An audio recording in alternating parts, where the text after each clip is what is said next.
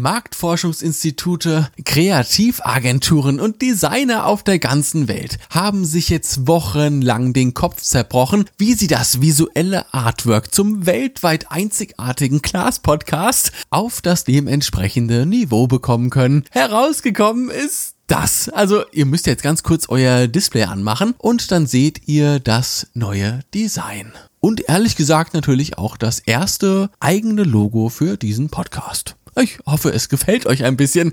Ist alles eher minimal gehalten und so gefällt mir persönlich das aktuell ganz gut. Aber mal schauen, wo die Reise in Zukunft noch so hingeht. Okay, okay, bevor ihr jetzt hier alle einschlaft, huschen wir lieber ohne weitere Ablenkung in die heutige Folge, ihr süßen Mäuse. Wobei, wenn ihr euch so ein bisschen in eine kleine Trance versetzen könnt, kann das jetzt auch schon sehr hilfreich sein. Schön, dass ihr wieder eingeschaltet habt. Viel Spaß beim Zuhören. Für die heutige Folge müssen wir unseren irdischen Körper verlassen und uns auf eine Reise tief in unsere Seele begeben. Hierzu lehnen wir uns jetzt erst einmal äh, gemütlich zurück, schließen die Augen. Äh, es sei denn natürlich, ihr fahrt gerade Auto, dann lasst sie, lasst sie bitte offen. Wer mag, der kann sich jetzt auch gerne schon mal die Hose ausziehen. Aber Bitte fangt nicht an, euch selbst zu streicheln. Ganz egal, wie sehr euch diese Folge wieder anmacht. Wichtig ist nur, dass wir jetzt ganz unvoreingenommene Gedanken zulassen können, damit wir die kulturelle Reichweite einer bestimmten Plattform einfach mal aus einer völlig anderen Sicht betrachten und auch bewerten können. Boah, was geht ab? Stellt euch mal vor, ihr seid wieder 15. Oder nee, machen wir es ein bisschen extremer, ihr seid wieder 12. Keine Ahnung vom Leben, kein Bock auf Schule, die Pickel sprießen und die Eltern nerven nur noch. Montagmorgen, 9.50 Uhr. Ding, dong, dong. Ab geht's in die erste große Pause des Schultags. Ihr steht da so mit euren Freunden auf dem Pausenhof, bildet einen kleinen Kreis, raucht drei bis vier Zigaretten, nippt mal kurz am Flachmann eures besten Kumpels und labert zusammen einfach so ein bisschen Scheiße. Alles wie früher, da können wir uns doch sehr gut wieder hineinversetzen, oder? Naja, jetzt holt der Erste sein Handy raus. Verbotenerweise natürlich natürlich da Telefone auf dem Schulgelände strengstens verboten sind. Es dauert nicht lange und die schnöden Gespräche werden immer leiser und die Monolautsprecher des Handys immer lauter. Und welche App öffnet ein Zwölfjähriger als allererstes, wenn er wieder 30 Minuten Handyzeit von seiner Mutti bekommen hat? Na, was würdet ihr schätzen? Es wird mit sehr großer Wahrscheinlichkeit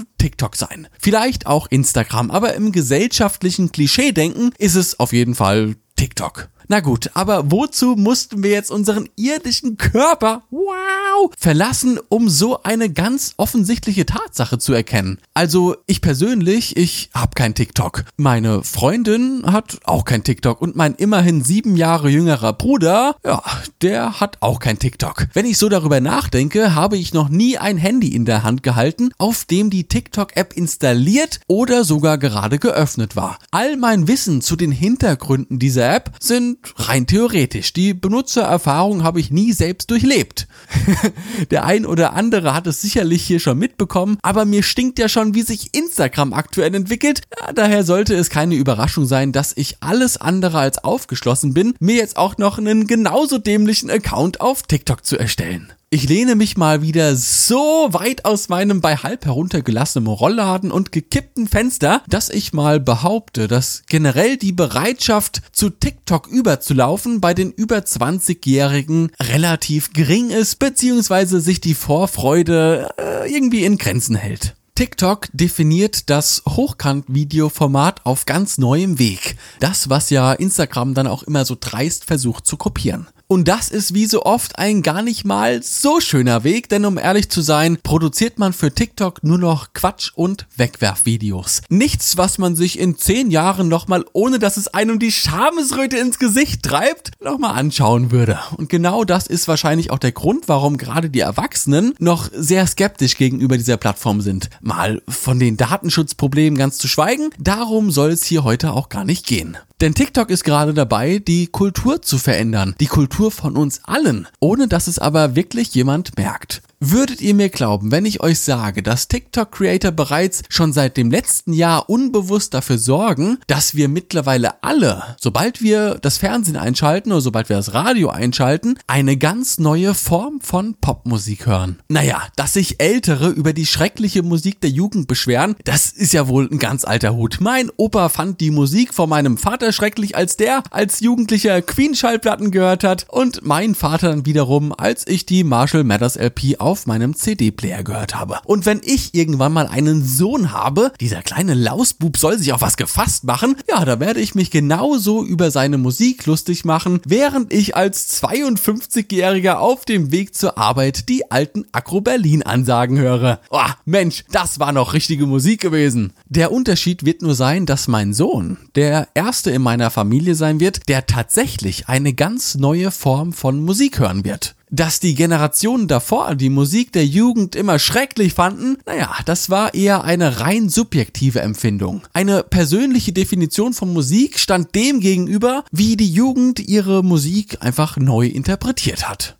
Das System dahinter ist aber unverändert geblieben. Das Schema und der Aufbau der Songs war seit Jahrzehnten gleich. Popmusik wurde im Prinzip in den 60er Jahren erfunden. Um es mal zu veranschaulichen, kann man fast sagen, dass unsere Ära der Musikgeschichte mit dem Erscheinen des ersten Beatles-Albums eingeläutet wurde. Alles, was davor war, war konzeptionell eine ganz andere Form von Musik gewesen. Das merkt man ganz schnell daran, dass man der Musik vor den 60er Jahren heute so gut wie keine Beachtung mehr schenkt. Bis auf hier und da mal eine kleine Ausnahme. Oder nennt ihr mir doch mal eure Lieblingsband aus den 20ern oder euren Lieblingssänger aus den 50ern. Da muss man schon echt Musikliebhaber sein, um da überhaupt einen Namen nennen zu können. Im Radio jedenfalls hört man davon schon sehr, sehr lange nichts mehr. Doch alles ab den 60ern funktionierte, bis vor kurzem zumindest, nach ein und demselben Muster. Ein Muster, das tatsächlich die Beatles mitgeprägt haben und das dann auch für die nächsten Jahrzehnte zur Blaupause wurde. Natürlich klingt die Musik immer anders, je nachdem in welchem Jahrzehnt man aktiv war, welches Genre man bedient hat oder auch wie sich die Stimmen voneinander unterscheiden. Das Muster, das Skelett der Lieder blieb aber trotzdem seit den 60ern unverändert das Medium, auf dem die Musik hörbar gemacht wurde, die Vermarktung der Musik, der konzeptionelle Aufbau eines Musikalbums und ganz besonders wichtig für uns heute, die Struktur eines Liedes. Alles unverändert, alles gleich. Einleitung, Text, Refrain, Text, Refrain, Finale. 95% der Popmusik seit den 60er Jahren funktioniert nach genau diesem Muster. Egal wie einzigartig und individuell wir uns früher mit unserer neuen, modernen Musik gefühlt haben, wie sehr wir uns damit gegen das System auflehnen wollten, diese Musik wurde im Studio genauso produziert wie 50 Jahre zuvor Sgt. Pepper. Mittlerweile definiert jedoch nicht mehr der Musikzeitgeist den Erfolg von Apps wie TikTok, sondern genau umgekehrt. Apps wie TikTok definieren im Jahr 2020 den Erfolg von Popmusik. Die Plattform bestimmt mittlerweile bereits, wie Musik produziert, vermarktet und von den Menschen gehört wird. Es gilt, Musik so zu produzieren, dass man sie möglichst effektiv auf ihre klitzekleinsten Bestandteile herunterbrechen kann, damit sie perfekt in Kombination mit 15 Sekunden Videos zusammenarbeiten. Das bisherige Erfolgsrezept für einen Chart-Hit war entweder Melodie oder der Refrain gewesen. Das kann man ja im Selbsttest gern mal ausprobieren. Schaltet jetzt oder naja, wenn die Folge vorbei ist, mal irgendeinen Radiosender ein. Schaltet zwischen mehreren Radiosendern hin und her. Auch wenn ihr die Texte der aktuell laufenden Songs nicht kennt. Die Refrains können wir alle blind mitsingen. Lieder, die fast 10 Minuten lang sind oder sogar Refrains, die 20 bis 30 Sekunden dauern, sind für 15 Sekunden Clips, naja, so eher semi-optimal geeignet. Und viel wichtiger ist auch, dass das ja dann vollendete Lieder sind, also die sind ja fertig. Also lassen sie sich im Prinzip nur als Hintergrundmusik einbauen oder vielleicht maximal auch noch für Lip-Sync-Content nutzen.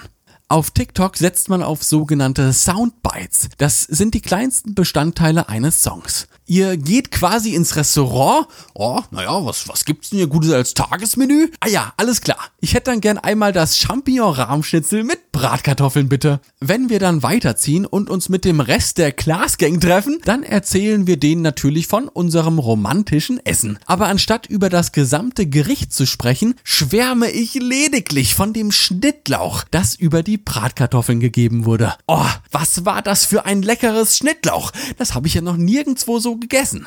Ich schwärme so sehr darüber, dass der Rest von euch am nächsten Abend sofort in dieses Restaurant pilgert und sich ebenfalls das Champignon-Rahmschnitzel mit Bratkartoffeln bestellt. Und ihr geht dann wiederum her und erzählt all euren Freunden von diesem absolut geilen Schnittlauch, das bei diesem Gericht über die Bratkartoffeln gegeben wird ab einem gewissen Punkt gewinnt die Sache dann so eine gewisse spezielle Dynamik. Und das Gericht, vielleicht auch direkt das ganze Restaurant, wird überregional bekannt. Und sogar das Restaurant selbst denkt auf einmal, dass sie einfach ein unfassbar geiles Champignon-Rahmschnitzel machen, da 80% der Gäste nur noch dieses Gericht bestellen und Menschen sogar aus dem Ausland anreisen, nur um einmal in diesem Restaurant das verdammte Champignon-Rahmschnitzel zu essen. Mit Bratkartoffeln natürlich.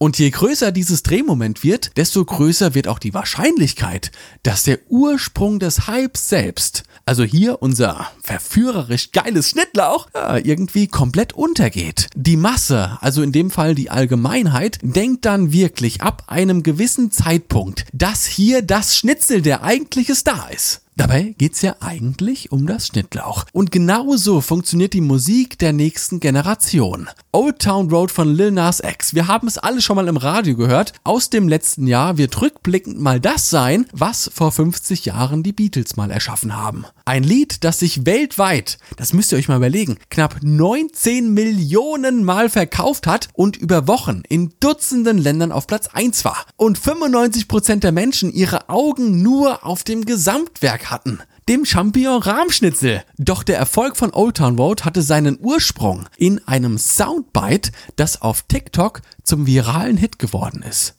Wenn wir also irgendwann mal alt und grau sind, uns auf der Veranda auf einen Blausch treffen, hier und da mal einen Schluck aus unserem äh, leicht angestaubten Glasglas nehmen und uns darüber unterhalten, dass die Musik früher besser war als heute, dann vielleicht das erste Mal seit vielen, vielen Jahrzehnten, nicht nur weil uns der Sound nicht mehr zusagt, sondern weil uns auch das grundlegende Konzept der Musik nicht mehr gefällt. Weil es ein anderes ist als zu der Zeit, als wir Jugendliche waren.